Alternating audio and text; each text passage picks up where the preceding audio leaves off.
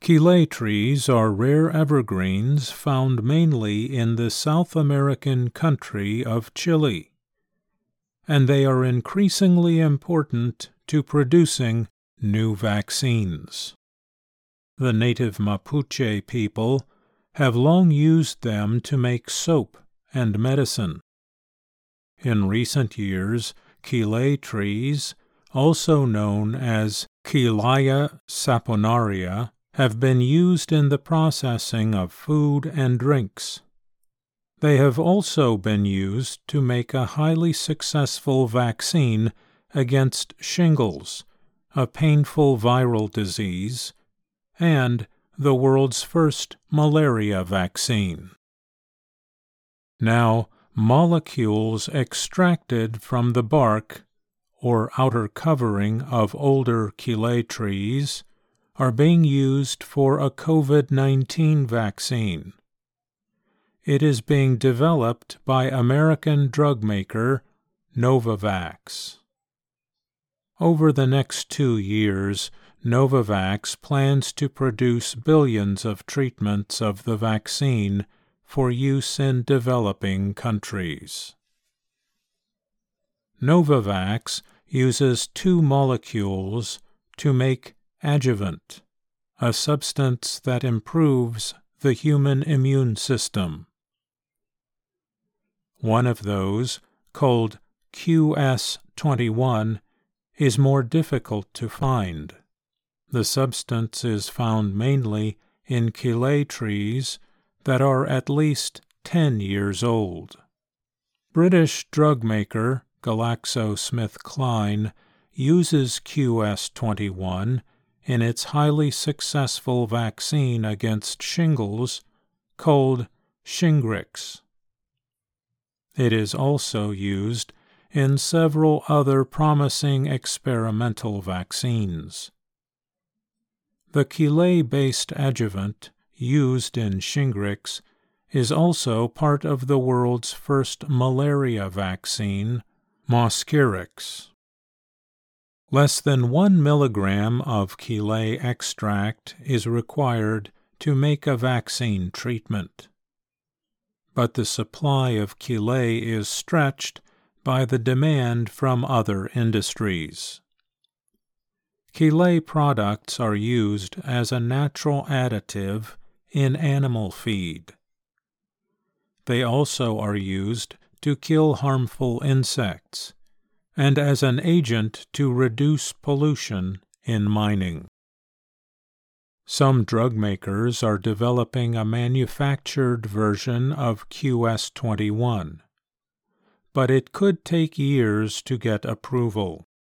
Exchanging this substance for another in any existing vaccine would require new drug tests to prove the product is safe and effective. Jason Paragas, a vice president at drug company Agenus, said the shortage of QS21 has been an issue for a while. He added, We saw it before COVID, and we made the hard decision that we had to change. The American company in Massachusetts stopped selling the natural version of QS21 several years ago. It now centers on trying to grow it from quillay plant cells in a laboratory. Paragas said it is too soon to know when it will be ready. Botanical Solution, a California based company, says it can already produce QS21 from quillay seeds in the laboratory. The company adds that it aims to produce the substance in large quantities for drug companies. No one knows how many healthy quillay trees are left in Chile to meet the demand. Experts and industry officials believe that they will at some point need to switch to grow the evergreens on farms or in laboratories. Ricardo San Martin developed the pruning and extraction process that created the modern Quillay industry. He said producers must immediately work toward making Quillay products from younger farm grown trees. My estimate four years ago was that we were heading towards the sustainability limit, he said. Quillay producers say the harvest can continue for now without destroying the supply of older trees. Novavax told Reuters that the company is working with suppliers to make sure life saving vaccines will be prioritized. Andres Gonzalez runs Desert King International, which operates a Quillay farm in Chile. It is Novavax's only supplier and the largest Quillay exporter in the country. He said it produces enough Quillay extract from older trees to make up to 4.4 billion vaccine treatments in 2022. With new supplies from privately owned forests, he said, the operation can meet demand for the rest of this year and part of the next. He admitted, however, that at some point these native forests will come to an end.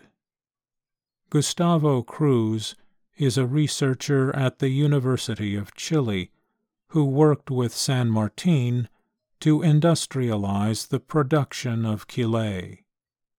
He said he generally trusts Quillay producers to deal with supply and demand. He is more worried about other threats, especially a lack of water and fire.